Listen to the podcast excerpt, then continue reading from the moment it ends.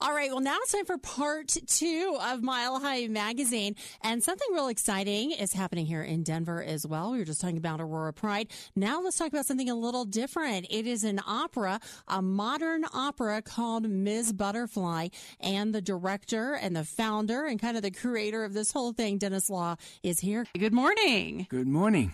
Well, first off, let's talk about when this is going to be happening because it's going to happen with the Denver International Festival of Arts and Technology, correct? Yes. Okay, what is that for folks that aren't sure? Well, I made a donation and bequest to the University of Denver a year and a half ago to start this Institute of Arts and Technology so that right here in Denver, for the first time really in this country, we have an institute that acts as a think tank to try to merge multicultural arts Mm-hmm.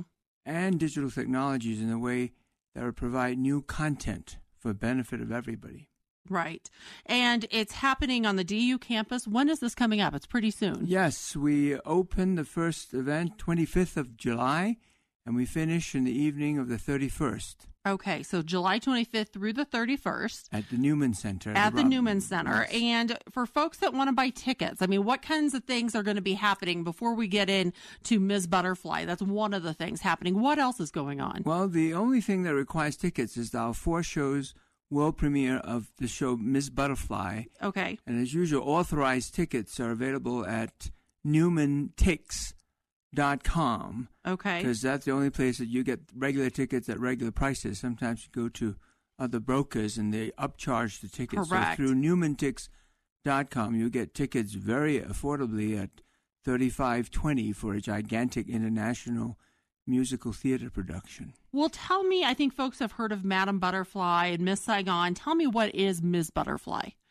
Well, I've always loved Puccini's works, but the old fashioned or the legendary classic Madama Butterfly has a lot of elements that is not updated enough to attract our younger audiences because it's a story about an American naval lieutenant falling in love, almost be cheating, a 15 year old Japanese geisha. Mm-hmm. Then he leaves her and he comes back a few years later with a new American wife, and then she uh, does herself in, Mm-hmm. you know, depressed.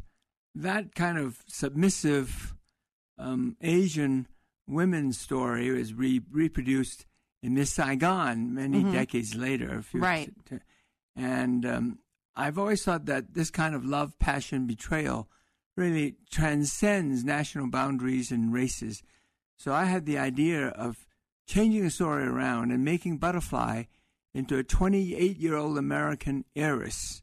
And that Pinkerton, the American naval lieutenant, becomes a naval captain of a Chinese aircraft carrier. And the story is reset 40 years ago to show that this kind of story mm-hmm. transcends those, you know, politically correct or incorrect stereotypes. Right. And by by doing the show 40 years from today, meaning the story, it gives us a lot more freedom to do something really whimsical, Mm-hmm. imaginative about costumes.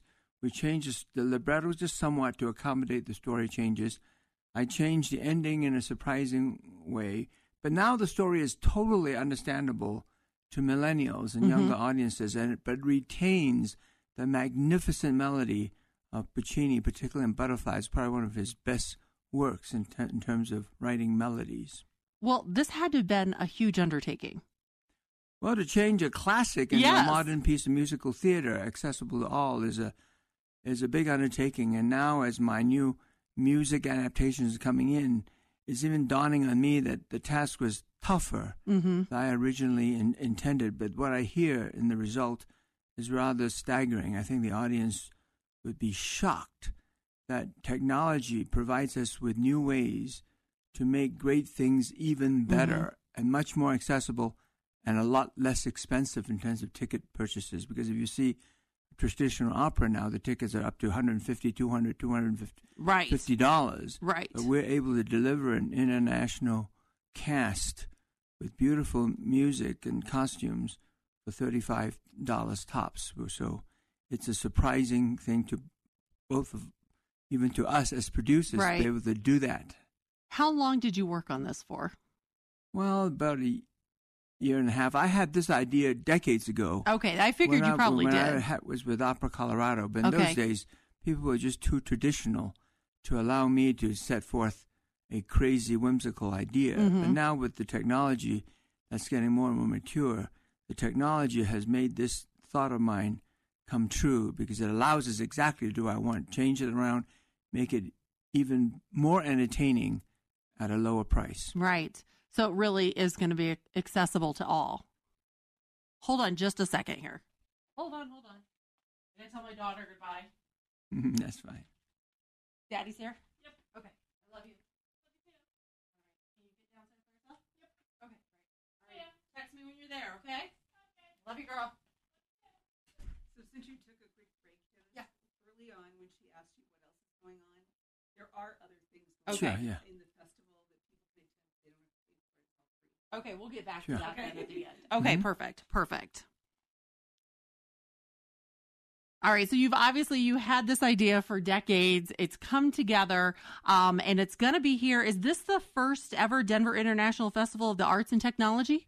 We had one last year, but it was in the winter. Okay, But because of what we needed to do to put many elements together, we thought making this into a summer festival would be the best thing in the long run. So this Right. is the first festival in the summer format.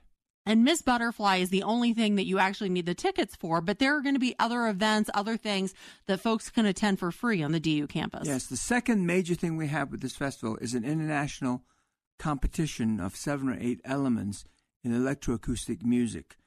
And uh, we held the preliminaries of this competition in Beijing about three weeks ago. Oh, And when it was live streamed with 15, 15 international judges, we commanded a viewership of 302,000 through live streaming Wow. in 24 hours. So we selected all the finalists. So all the finalists in these seven categories are competing at the finals on the 29th, 30th, and 31st Okay. at the Newman Center. It's pretty exciting. Well, I mean, to, you have to be excited that you had this vision and here it's come to fruition. well, to bring the international community to, together to appreciate these new end products hmm that result from multicultural collaboration and technology is really sort of a, challenge, but it's very gratifying. I bet it is. And if you're just joining me, we're talking to Dennis Law, the director of Ms. Butterfly. That is going to have its world premiere uh, coming up here at the Denver, as we were just talking about, the Denver International Festival of Arts and Technology. This is the second one, the first one in the summer. And Dennis, what is your background to get into all of this? I was a surgeon in Denver from 1978 to about 2000.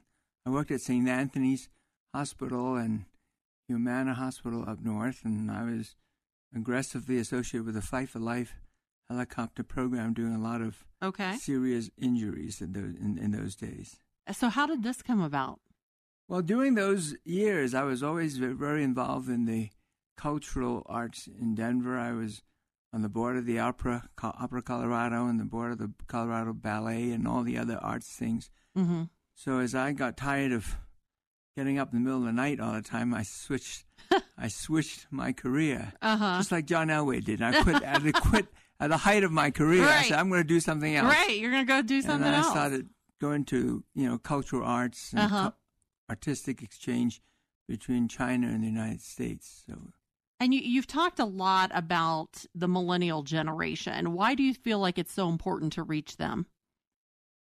well, it is important to reach them because I think you know arts to me. The reason I put my second half of my life heavily into it because I think both the culture and arts and spirituality are the several things that differentiates humans from animals. Right? To, to me, animals take care of the young, they find shelter and all that kind of stuff. Mm-hmm. So, but I don't believe that animals have spirituality or arts. Really, at least I don't recognize it. So I Right. think that's a sign of our humanity. Humanity. To me, to put emphasis on that and also help cross-cultural collaboration is an important mission for me in the second half of my Mm-hmm. professional life. That's why I'm doing this. Well, I think it's exciting uh, for folks that maybe are not familiar with Madame Butterfly or Miss Saigon. Um, what can they expect to see as far as visually in this performance of Miss Butterfly? Well, I have China's most famous and decorated costume and makeup designers do the, that part of the work. So the costumes for this story being told 40 years from now, I would call it briefly, it's like the Dior exhibit in steroids. Oh, for nice. Those, okay. For those that got the privilege of seeing the Dior, sure. the Dior exhibit at the, at the Denver Art Museum. But we have staggering costumes that foretells the future of America mm-hmm. in high society. So the costumes are rather glorious. I've changed a lot of things to change the static operatic chorus into more of a corps de ballet. So this new production merges Mm-hmm. a dance drama, a ballet drama, drama with an opera, so that the visual qualities are much more uh, enjoyable for the audience. Okay. And I think for this production too, for the first time in over a 100 years of the existence of Madame Butterfly, the role, the, the tenor role of previous Lieutenant Pinkerton is being sung by a Chinese tenor. Mm. And that has never happened in over a 100 years of this opera's history because in the past, you had a Caucasian lady pret- pre- pretending to be Japanese. Right. But it would be ultimate parody to have a, a an Asian make himself to be an American Mhm. face, right? So right. two reversals don't make much sense. And that, but this time, I am having a Chinese tenor sing the entire role Wow. of Pinkerton as a Chinese naval captain. And so this ethnic inversion, I think, would provide a lot of both both meaning, Mm-hmm. uh, interpretation meaning, as well as visuals in this. So my, actually, my tenor arrives tonight Oh, exciting. from China okay. after a 30-hour flight. oh, So my goodness.